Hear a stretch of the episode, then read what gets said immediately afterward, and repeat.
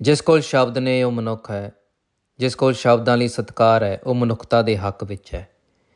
ਜਿਸ ਨੂੰ ਸ਼ਬਦ ਘੜਨੇ ਤੇ ਜੜਨੇ ਆਉਂਦੇ ਨੇ, ਉਹ ਲੇਖਕ ਹੈ, ਕਲਾਕਾਰ ਹੈ। ਜੋ ਸ਼ਬਦਾਂ ਨੂੰ ਪੜ੍ਹ ਲੈਂਦਾ ਹੈ, ਸਮਝ ਲੈਂਦਾ ਹੈ, ਉਹ ਪਾਠਕ ਹੁੰਦਾ ਪਾਠਕ ਹੋਣਾ ਪ੍ਰਾਪਤੀ ਹੈ। ਸਹੀ ਬੋਲ, ਸੁਥਰੇ ਸ਼ਬਦ ਤੇ ਸਪਸ਼ਟ ਬਾਣੀ ਮਨੁੱਖ ਵਿੱਚ ਪਰਿਵਰਤਨ ਲੈ ਕੇ ਆਉਂਦੇ ਨੇ। ਜੋ ਮਨੁੱਖ ਇਹਨਾਂ ਤੋਂ ਟੁੱਟ ਜਾਂਦਾ ਹੈ, ਉਸ ਕੋਲ ਨਾ ਤਰਕ ਰਹਿੰਦਾ, ਨਾ ਆਤਮ ਵਿਸ਼ਵਾਸ।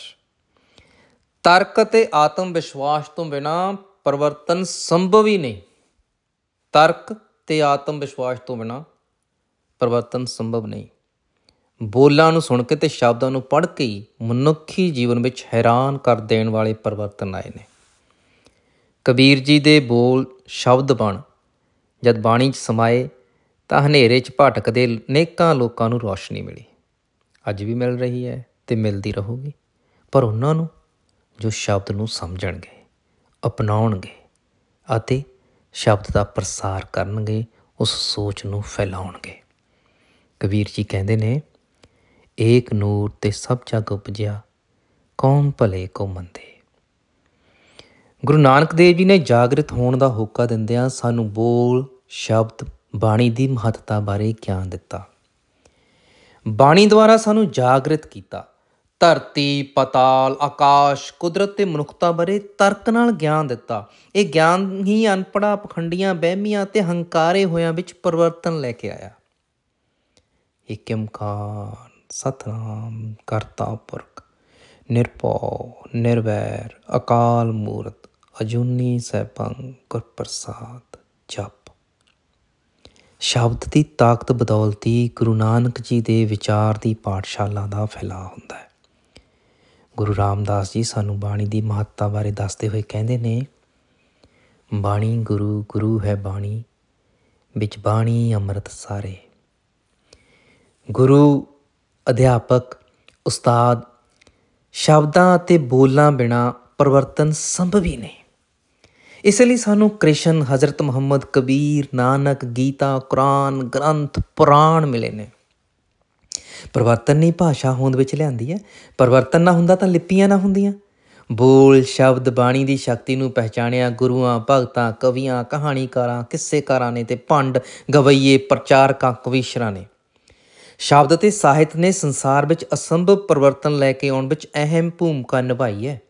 ਸਾਹਿਤ ਨੇ ਧਰਤੀ ਉੱਤੇ ਅਲੱਗ-ਅਲੱਗ ਥਾਵਾਂ ਤੇ ਰਹਿੰਦੇ ਮਨੁੱਖਾਂ ਤੇ ਦੂਜੇ ਮਨੁੱਖਾਂ ਦੀਆਂ ਕਥਾ ਕਹਾਣੀਆਂ ਰਹਿਣ ਸਹਿਣ ਗਿਆਨ ਅਗਿਆਨ ਨੂੰ ਪਹੁੰਚਦਾ ਕੀਤਾ।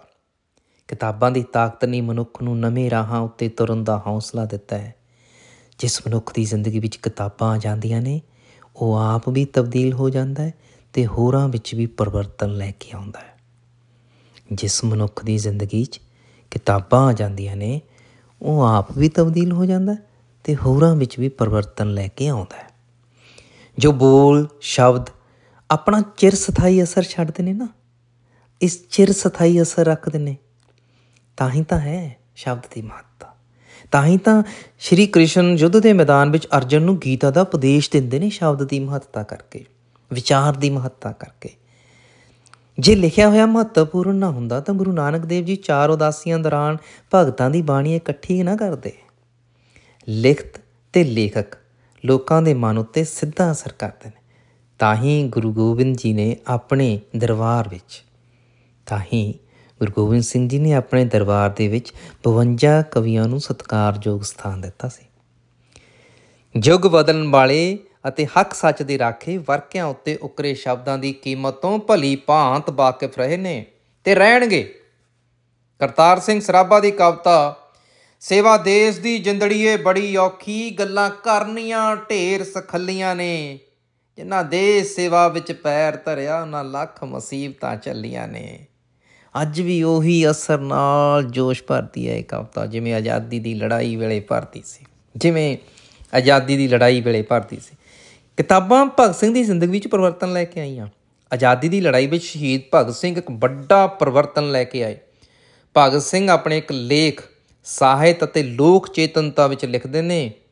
ਇਹ ਤਾਂ ਪੱਕੀ ਗੱਲ ਹੈ ਕਿ ਸਾਹਿਤ ਬਿਨਾ ਕੋਈ ਦੇਸ਼ ਅਤੇ ਜਾਤੀ ਉન્નਤੀ ਨਹੀਂ ਕਰ ਸਕਦੀ।